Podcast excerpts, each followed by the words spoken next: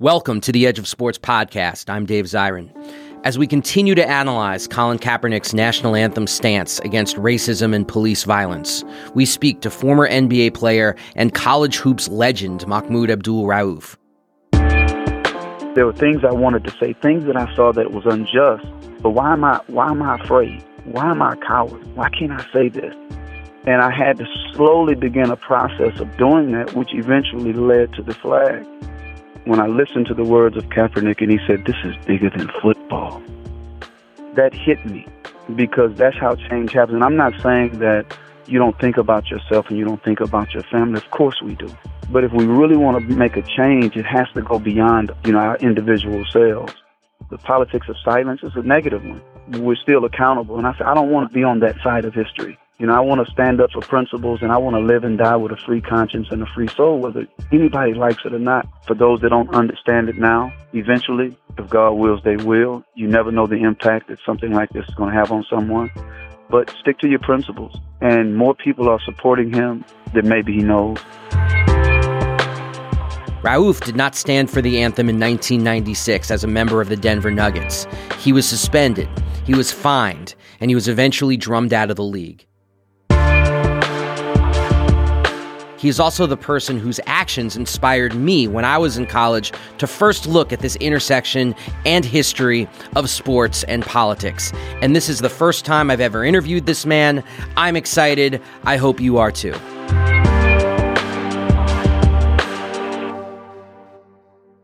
What was your reaction to the anthem protest of Colin Kaepernick, and do you support his actions? Well, my initial reaction, I was excited simply because I think it's needed things like that. I think it was going to spark a debate. It was going to cause people to look in a direction maybe that they were not going to be rushed to look into. And it's good to see athletes in particular speak out. You know, we're we're we're sometimes encouraged to be silent.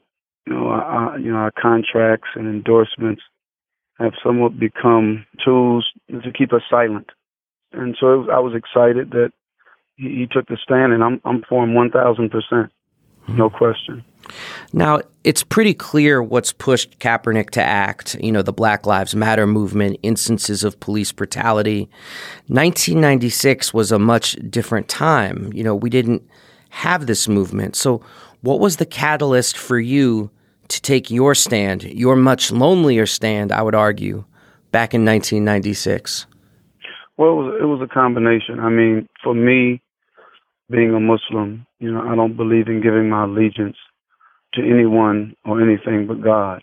So when I began to read a lot, everything from Noam Chomsky to Gore Vidal, I mean, you name it, and I started to hear what they had to say about what was going on, not just domestically, but globally, I began to have an issue, a more of an issue with the flag, the anthem itself, because these things are, are symbols, and I think they reflect the character of a nation of people or a government, so to speak, that, that is run by people.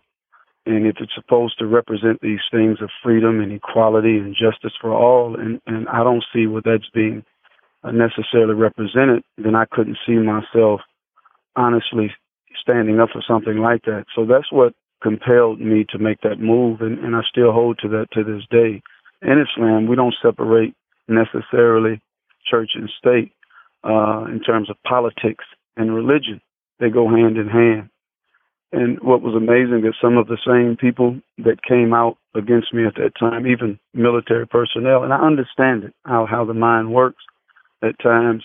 They didn't understand that that stand was also for them because so many of them, you know, we hear how well you know you're disrespecting those who have and the same with him he's hearing the same stuff that you're disrespecting those who made the ultimate sacrifice mm-hmm. in fighting and dying for this country and that's a whole other issue i think in and of itself but so many of them they can't get medical care a lot of them end up homeless you know i think that's more disrespectful mm. you know, mm. for people that have gone and actually done those things with those intentions to come back and have to even put up with that nonsense so mm it was for them too.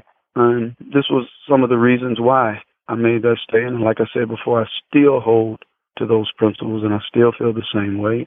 This is why I support it. You know, in researching what happened to you in 1996, you were fined, you were suspended, and yet there is no rule that the NBA had or confirmed to have when checked on it against not standing for the anthem, which raises, of course, this question why do you think they came down on you so hard?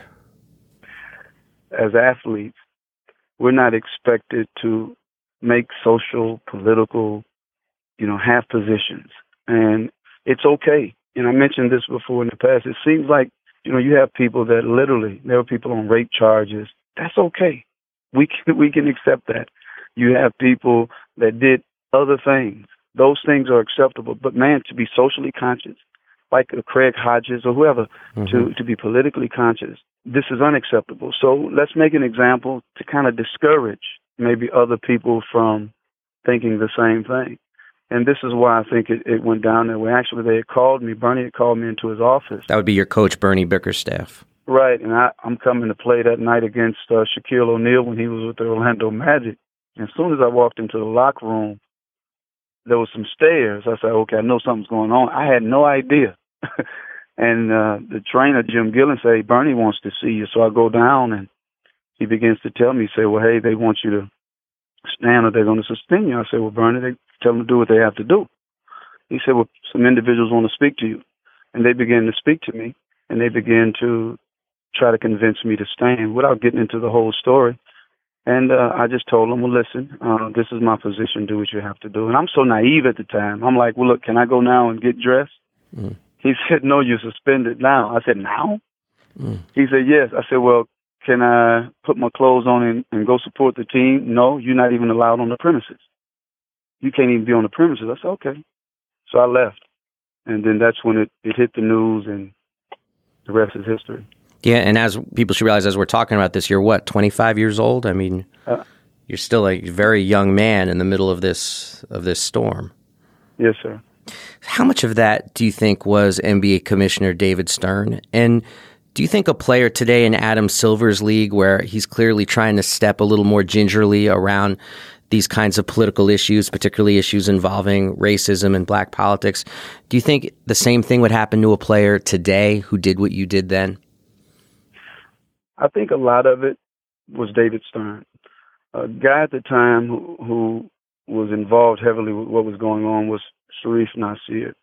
And they had before that fined me like a thousand dollars because my emblem wasn't showing. They said we're going to fine you a thousand dollars per sock if you don't show your emblem per sock NBA emblem. yeah, on, when we were playing. Now there were other athletes who their socks the emblem wasn't showing.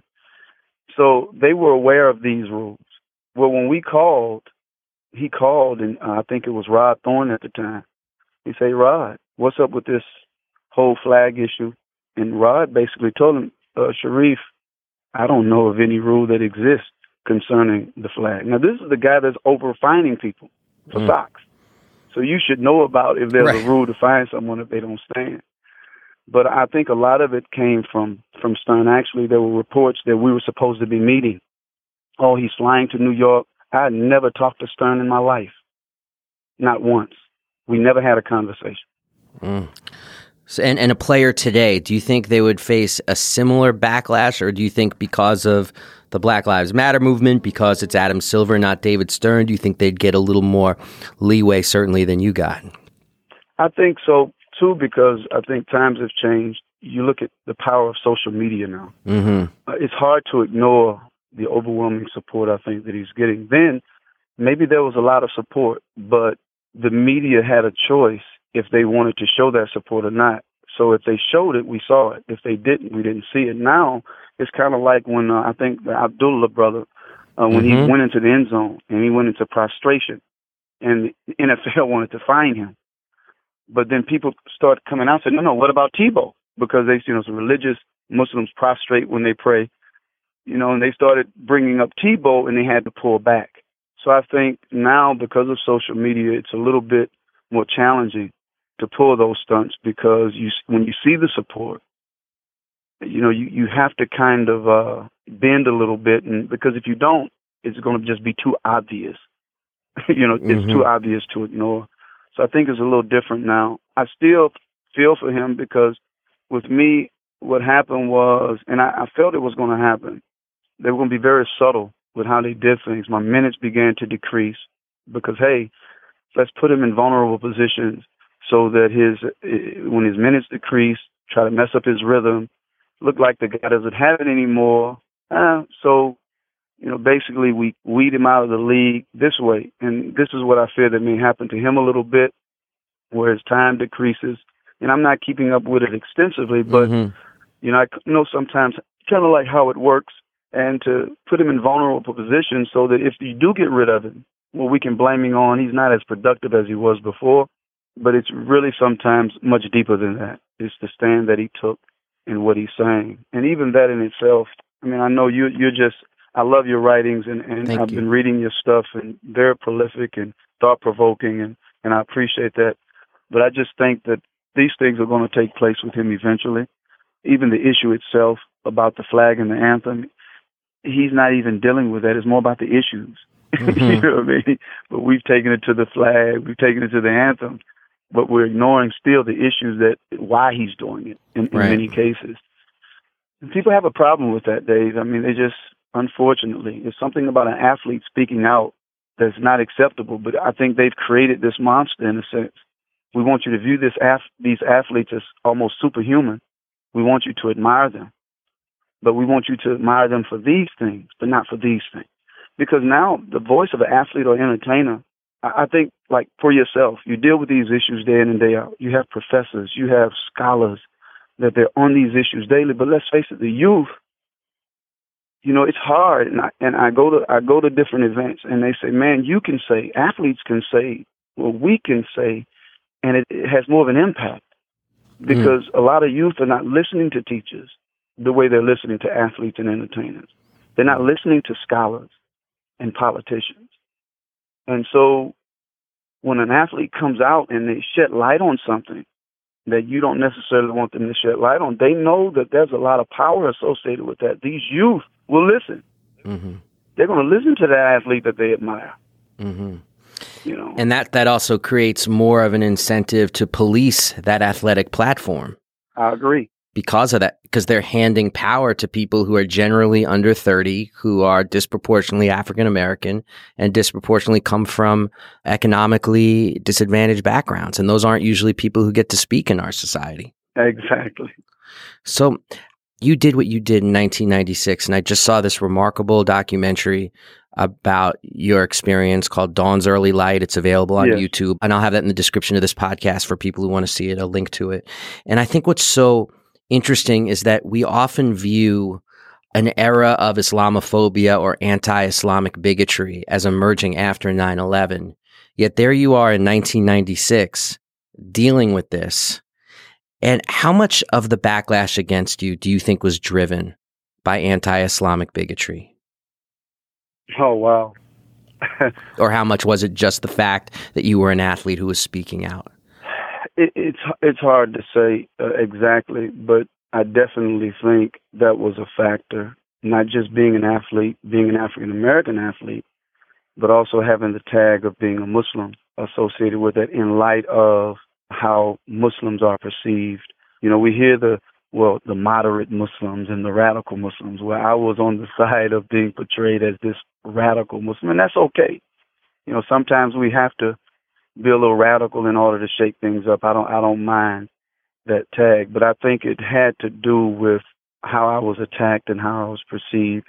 The statement that I made I thought was a very balanced statement. I said, listen, this is what it represents, tyranny and oppression. But am I saying everything in America is bad? No, there's good that exists. But wherever the bad is, as a Muslim, even if it's in Saudi Arabia, we don't stand for it. Mm-hmm. That's balance.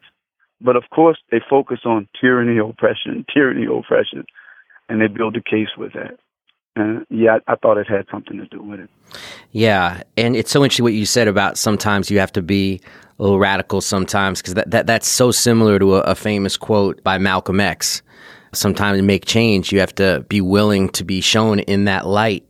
And I remember hearing you once say that the autobiography of Malcolm X was the first book that you actually enjoyed reading. What did Malcolm mean to you, and what, what is his enduring influence on your life, and how did it how did his existence inform your decision in '96 to take your stand? The way he transformed himself and evolved as a human being, and he became not just in how he began to see the world around him, but how he articulated it. The huge thing for me is just how courageous he was in doing so. Truth to him meant more than anything, mm-hmm. than his personal well being. And I think anytime you want to try to bring about a change, it has to be bigger than yourself. That's why when I listened to the words of Kaepernick and he said, This is bigger than football, that hit me because that's that's how change happens. And I'm not saying that you don't think about yourself and you don't think about your family. Of course we do. But if we really want to make a change, it has to go beyond us as human beings, you know, our individual selves. And for me, Malcolm, just like the Martin Luther Kings, just like the all of those individuals represented that. Mm. We're just a product of those people who come out and do similar things. Mm. And uh, uh, they planted those seeds in us, I would say. But this is what really drew me to Malcolm. I realized at a young age that, you know, I had to break these chains because I felt that I was doing the opposite. That there were things I wanted to say, things that I saw that was unjust. But why am I why am I afraid? Why why am I a coward? Why can't I communicate this? Why can't I say this? And I had to slowly begin a process of doing that, which eventually led to the flag. And and you know, I mentioned this this all the time because I love this woman and, her writings. You know, Arundhati Roy, the Indian political activist author, and she said, once you see something, you cannot see it. So to be silent, to say nothing, is just as political and active speaking out. Either way, you're accountable. Mm. You know, so we're not saved through our silence. Actually, you know, the politics of silence is a negative one. We're still accountable, and I said, I don't want to be on that side of history. Yeah. You know, I want to stand up for principles and I want to live and die with a free conscience and a free soul, whether anybody likes it or not. And I'm not always going to be right. Mm. I'm not, you know, I'm not always going to be eloquent.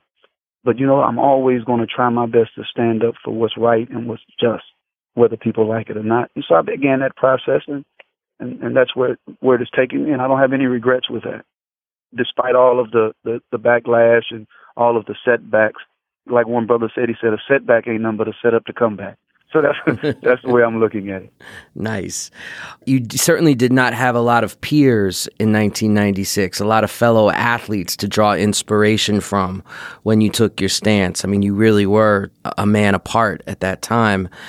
Did you have any athlete activists from history, though, who inspired you, who you thought about, who made you want to take that stance in 1996, who made you feel like that you were a link in a chain, a part of a tradition that was bigger than you in sports? Oh, my goodness. Muhammad Ali. Ali front and center. Yeah, no, no question. Muhammad Ali also represented those same things. I mean, he was he was courageous. He was fearless. He spoke his mind didn't care what you thought as long as he felt he was doing what was right. And I say that in context. We always care. But when it's all said and done, listen, if, if I believe that I'm standing on the ground of truth, then it is what it is. You're just going to have to not like it, but I have to stand on that. He was definitely the athlete that if, if I looked at, because growing up and seeing him, not just fight, but just his character, definitely was a major influence.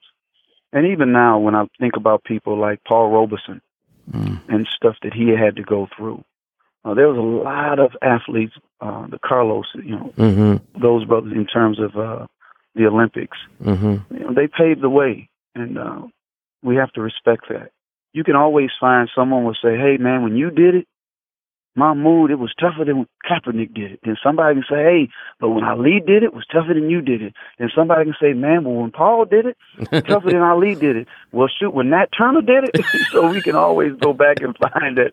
But the key is that there's somebody that's always there standing up and trying to be a voice for what's right.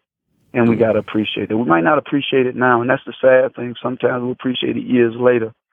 But hopefully we can reduce that time and we start appreciating it a little bit sooner than maybe 30, 40, 50 years later when these things happen. But I think social media now definitely helps because you can't ignore the support now. Right. That's out there. You have this young lady now. I think she's a soccer player. Yeah, Megan Rapinoe ended up supporting him. Mm-hmm. This is beautiful.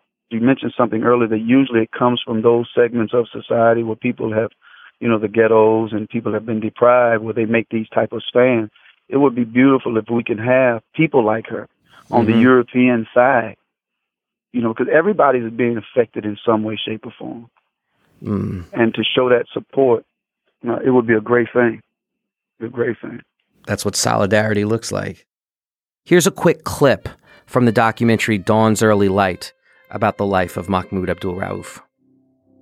Investigators are claiming arson in the early morning blaze at the home of Mahmoud Abdul Rauf. The house, which was under construction, was significantly damaged. However, no one was injured.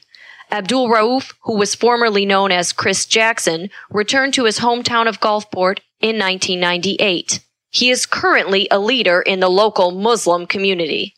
Abdul Rauf believes the fire was racially motivated, claiming he found graffiti spelling out the letters KKK on his property. Thinking about your life, thinking about you growing up in Gulfport, Mississippi, uh, you know, there's this history of the Ku Klux Klan terrorizing your hometown. And right now we're seeing this normalization of white supremacy through the Trump campaign. And I want to know if you had any thoughts about how to survive and combat this kind of organized white supremacy. Wow. That's a heavy question. I'd have to put some thought. I mean, okay. it's easy to say, you know, first we have to become aware of these things and have the information and the knowledge and education. That's the easy answer. I think also from maybe an economical standpoint, being able to establish ourselves on an economic level. Economy is a big part of it. Education and knowledge is a big part of it. You know, I hear a lot when people they're quick to say, "Well, at least it was a peaceful protest," mm-hmm. and you know, people may not like what I have to say, but you know, there's so much violence out there. In particular, as as Kaepernick said, in relation to police brutality, for example, people are getting killed right and left for having packs of cigarettes in their hands for very, very minor things. And my question would be, well, and I don't want to use the word violence because I know sometimes that that can be taken out of context, can be looked at as out of control. But at some point, we have the right. We don't need a piece of paper to tell us this. We have the right to defend ourselves as human beings in this country when we're threatened. And sometimes it takes to go to that next level for people to hear you. You know, even I think in the Declaration of Independence or the Constitution, it says the government doesn't fulfill the objectives that it's supposed to fulfill, then we have the right to change it by force. Even in this country, if you see someone being attacked or what have you, or there's an injustice occurring, you could make a citizen's arrest. So that's a physical confrontation there. So let's just face it, history is this way. They mm-hmm. not everything, you know, when when you're dealing with person from a position of power, power concedes nothing but power, they're just not going to give it up. Mm-hmm. Just having dialogue and sitting at the table all the time. We we would love to think that this is the case. You know, I take offense to that, trying to pacify us. Well, okay, I agree with you, but I don't like the protest. Mm. Well, well, how are we supposed to protest? You know, Craig Hodges, I love Craig Hodges. He said something on one of your interviews in that armed conflict won't do it. And I'll just say this. I don't think one thing will just do it. I don't think calling your congressmen and senators alone will do it. I don't think having candlelight vigils alone will do it. I don't think armed conflict alone will do it. But I think it's always a combination of things that we have to see in order for people to say, okay, enough is enough let's come together and sit down. Mm. And history has been that way. It's not just been one way. And it's easy to say to someone that hasn't gone through an experience, oh, you shouldn't protest like this, or you shouldn't protest like when people are dying on the streets, people are starving to death. You know, health care, people are going broke because you have to make a choice between paying your bills to save your life or your children's life or having a roof over your head.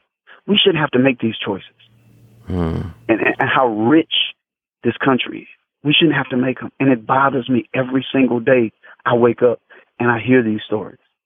So at some point, you know, look, people are just not going to sit back and just keep praying about it. It's like Frederick Douglass said, I prayed for freedom for 20 years and I never received an answer until I started praying with my legs. Mm. So at some point, you got to say, you know what? Prayer alone ain't going to do it either. If that makes any sense. Yeah, it makes all the sense in the world. Uh, people are definitely going to want to know what you're up to today, how you're filling your days, what you're doing. Uh, so, what is life like now for Mahmoud Abdul Rauf? Dave, I'm just trying to I'm just trying to learn as much as I can, and as I'm learning, I'm trying to apply. I'm spending time with my children. I do a lot of uh, professional basketball training. I'm I'm really trying to work on. At some point, uh, I want to get a couple of books. One on my life story. I'm doing a lot of work with a group, um, the Amoud Foundation. They do a lot of work in not just Somalia, but you know, building wells and uh, hospitals and and uh, educational facilities. But I'm just trying to do as much as I can so that uh, hopefully I can leave a legacy worth leaving of being a benefit not just to myself and my family, but just to society at large. I'm just trying to figure this whole thing out as I go. wow. Every time I speak to somebody of, of your, um, I think, iconic status, I always ask my listeners if they have a couple questions. And Raphael Cohen, he wanted to ask about your relationship with your college coach, Dale Brown. Dale Brown's got his own very interesting history when it comes to these issues. And was was he a source of support for you throughout this process? Yes, yes, he was. Uh, actually, Dale was the one that gave me the autobiography of Malcolm X. Wow. Uh, to read because uh, he's you know he's such a an avid reader. Uh, he I just talked to him maybe a couple of days ago, a few days ago. He's always keeping in touch, always sending me and all the players actually uh, things to reflect on, whether it's motivational things, political things. So he's been doing that ever since we've been in college. So he was definitely a major influence in, in introducing me to Malcolm, but also just uh, when need be a voice, and and also my uh, the assistant coach, Coach Cars as well, very close to him, always keeping in touch with him. Mm. Yes. And Ryan Chick, that's his name, he wanted to know what it felt like to light up John Stockton for 51 points. And well, it's just like he's like, what what what does that say? I mean, John Stockton is for people who don't know, he's not just considered a great guard, but also one of the best defensive guards in NBA history. And you lit him up for 51. What did that feel like? Well, as athletes, we always look to be in that zone, and sometimes coaches just you know leave us alone, let us play, and that was just one of those nights that they just let you play and let you be you, and it so happened that the the, the ball was falling, and we all have those days, but it it was wonderful because Utah was one of those teams that just used to get underneath our skin. They beat us uh, more than we beat them, and it was just tough to win against them. A lot of times it seemed, and to be able to do that in their arena was special time. Rose to Mahmoud, another three. Got it again! Unbelievable! We got a foul as well. A chance for a four-point play. 41 for Mahmoud. We're in the third quarter. And that's Mahmoud. He's in a zone with people running at him, Jerry. He's not even hesitating on it now. When you're feeling it that, that good, you want him to shoot it every time down the floor. Unbelievable. Last question is uh, you know, yeah, it's a fan question and it's from me. It's like I watch today's NBA and sometimes I think you were ahead of your time and that you would have thrived so much more in today's space and pace NBA. I look at Steph Curry, shoot first, bomber, and I'm like, that's Mahmoud Abdul Rauf. And I just, I feel like the NBA of your time did not really know what to do with a six foot one scoring guard. And now they would. Have you ever thought about that? That you would do better today?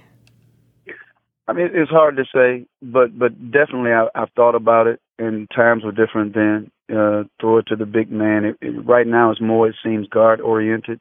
We talk about it all the time. We say, man, Golden State they don't have a green light; they have a fluorescent light.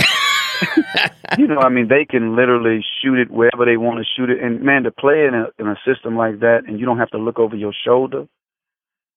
I mean, it's it's Amazing. it's a whole different world. And on top of that, you can't really touch guys today. Mm-hmm. It's like target practice with these guys. Wow. But but I'll say this, man. I love watching them. I love watching someone who's skillful at what they do and consistently so, because I know what it takes to get to that point. You know, we can talk all day where they have open shots, but man, sometimes open shots are the toughest because you're expected to make them and you put so much pressure on yourself because the world is watching you by yourself. You got to make it. Mm-hmm. As opposed to somebody's on you and you're shooting it, there's an excuse. Eh, good defense. So you think about it, man. But God only knows. God only knows. It, it would have been interesting, I tell you. Definitely would have been interesting.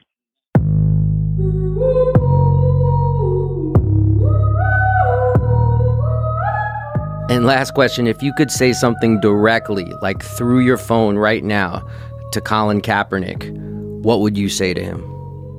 I would tell him I love him for the position that he's taken. And it seems like he definitely is an intelligent brother. Just the process that he went through of having to investigate, feeling these thoughts but not wanting to come out too soon because he wanted to investigate it more, then involving his family in the process. Not that he needed their okay, but making sure that they were aware of his move I think the way he went about it was intelligent. And I would just tell him, man, look, you know, for what it's worth, not that he need my voice or anybody's voice because he's made this decision on his own through investigation and he's comfortable with it and he's happy with it. Just, hey, stick to your guns, stick to your principles. And uh, for those that don't understand it now, eventually, if God wills, they will. You never know the impact that something like this is going to have on someone. But stick to your principles and more people are supporting him than maybe he knows. Because I get it when I'm out, when I'm in the airport, when I'm in the gym, when I'm going places.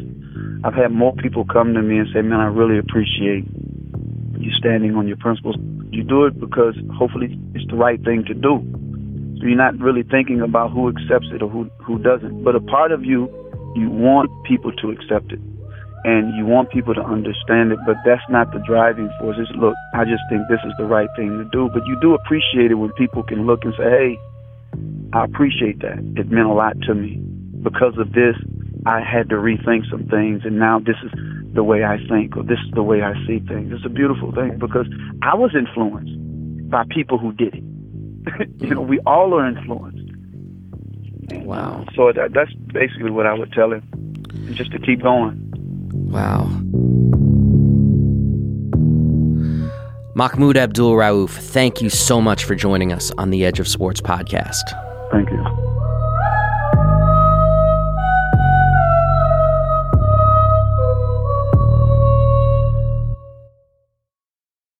This is, in my opinion, the best interview we've ever done. Thank you for being a part of it. Now we have some choice words where I read from one of my columns at thenation.com. If you want to follow along, go to edgeofsportspodcast.com. It's in the description of this week's show. So, the first time I met soccer star Megan Rapinoe was at the conference South by Southwest Sports, where she was speaking on a panel about LGBT issues in the athletic world. When asked in the Q&A about the international soccer body FIFA's corruption, as well as its coddling of countries that have openly anti-LGBT laws, the Women's World Cup star said simply, FIFA. No. That's when I politically fell head over heels for a player whom we have since learned time and again is fearless on and off the field. Whether fighting for equal pay in soccer or advocating for LGBT rights, Rapinoe has been on the front lines of the sports world, straight, no chaser. This is why Megan Rapinoe would have been a safe bet to be the first white pro athlete to take a knee in solidarity with San Francisco 49er Colin Kaepernick's national anthem protest against police violence. Already, NFL players Eric Reid and Jeremy Lane, who are African American, have joined in, taking some of the weight and shouldering a portion of the violent vitriol being thrown Kaepernick's way. Although a number of white players and even coaches, like Seahawks Pete Carroll, have offered verbal support of Kaepernick's right to protest, none have supported either his cause or taken that knee. Then on Sunday, we had Rapinoe. Do it, do it, do it. As the national anthem played before a National Women's Soccer League match between the Chicago Red Stars and her squad, the Seattle Reign, there she was on one knee. But even far more impressive and useful than Rapinoe's action was her stated motivations. It was very intentional, she said. It was a little nod to Kaepernick and everything that he's standing for right now. I think it's actually pretty disgusting the way he was treated and the way a lot of the media has covered it and made it about something that it absolutely isn't. We need to have a more thoughtful, two sided conversation about racial issues in this country. Rapinoe also connected her solidarity with what she has confronted in a country where it is still legal to discriminate against LGBT people in more than two thirds of the 50 states. She said, Being a gay American, I know what it means to look at the flag and not have it protect all of your liberties. It was something small that I could do and something that I plan to keep doing in the future. It's important to have white people stand in support of people of color on this. We don't need to be the leading voice, of course, but standing in support of them is something that's really powerful. Rapinoe also told USA soccer legend Julie Foudy that she was inspired to act because of the venom aimed at Kaepernick. She said, I am disgusted with the way Colin has been treated and the fans and hatred he has received in all of this. It is overtly racist. Stay in your place, black man. It just didn't feel right to me. It needs to be everyone confronting problems in our country, not just people of color. Rapinoe then told Foudy that she would continue, quote, to do it for games going forward. End quote. As with Kaepernick, the rage that Rapinoe has provoked was immediate and ugly. In addition to the usual online bigotry brigade, American Soccer Now actually held an online poll where people could vote on whether Rapinoe should be kicked off the U.S. national team. Their anger and threats may be intense, but they also lose their undistilled potency when racist rageaholics have to go after multiple athletes at the same time. That's why solidarity from other people in the sports world, particularly white athletes, matters.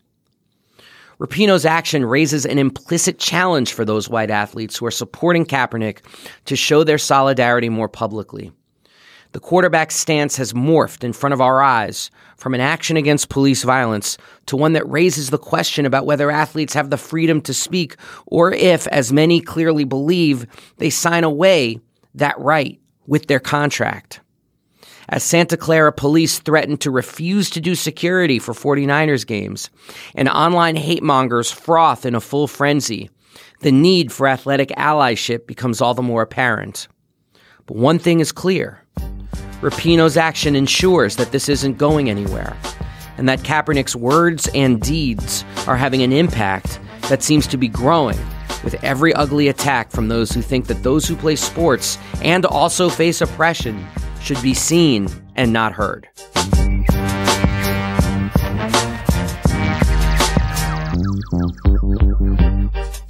And now the Just Stand Up Award for somebody who is using their hyper exalted, brought to you by Nike platform in the world of sports to actually say something. You might think that this week it's going to go again to Colin Kaepernick for standing strong, or maybe Megan Rapinoe, since I just put in a good amount of time saying how awesome she is. But actually, this week, the Just Stand Up Award, it goes to somebody who we do not know yet. It goes to someone without a name. It goes to the white male athlete who is going to be the first person this week to actually take a knee with Colin Kaepernick, or who is going to publicly say that not only do they support Colin Kaepernick's right to speak out, but they support having this discussion about police accountability and police violence. I know they're out there. I've talked to them, and they've talked to a lot of other reporters as well but it's time to match the words with deeds. I know you're out there, and I can't wait to fill in this blank next week on the podcast and say your name.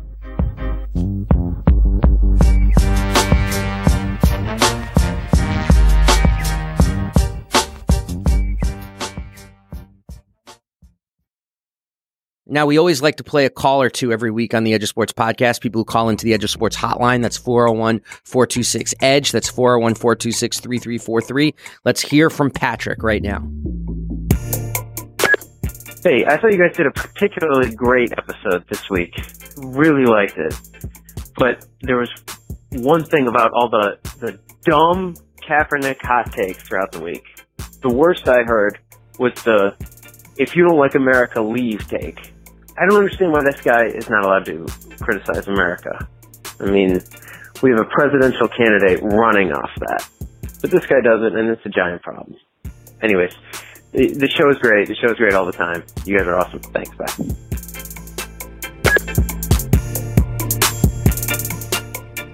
Thank you so much for that, Patrick.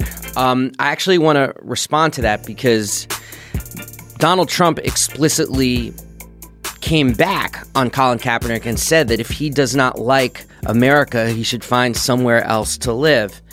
And people should be very clear about what that means and what that is. Uh, something very similar was said to Kareem Abdul Jabbar when he was Lou Alcindor on the Today Show back in 1968.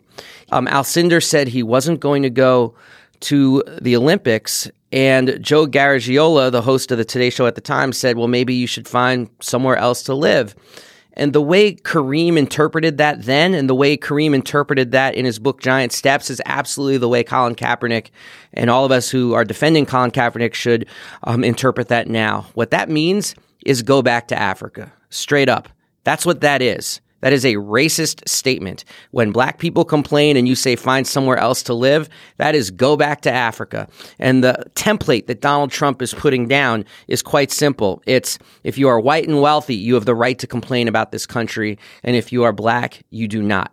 Now, if Donald Trump was smart, if he was clever, if he wasn't the Wreck It Ralph of politicians, Wreck It Ralph in a white hood, what he would do is say, you know what? I disagree with Colin Kaepernick, but clearly we both agree that there's something broken about this country. I want to invite Colin Kaepernick to sit down with me so we could possibly come up with some common ground to speak about how to have a better country going forward. That, w- that was a political layup. And Donald Trump did not take that political layup. You know why he didn't take it? Because his racism is actually stronger in his mind and in his base than any effort that he has to actually try to unite this country and win the presidency on that basis. He would rather lose it on a white nationalist basis than win it on a basis that brings people together. And I think this Colin Kaepernick story and his answer to Colin Kaepernick exposes that terribly. Go back to Africa is not how you respond to a debate about this country just because the person who raises criticisms happens to have dark skin. Thank you so much for the call, Patrick. Next week, this is the question for everybody that I want you to try to answer. The question is What athlete have you not heard from yet who you want to hear from about the Colin Kaepernick protest? Call us at 401 426 EDGE. That's 401 426 3343. We'll play the best takes on next week's show. Thank you for joining us this week on the Edge of Sports podcast. Thank you to my producer, Dan Bloom. You could contact me, Dave Zirin, at Edge of Sports or Edge of Sports at slate.com. You can listen to all back episodes of the show at www.edgeofsportspodcast.com. For everybody out there listening, I'm Dave Zirin. We are out of here. Peace.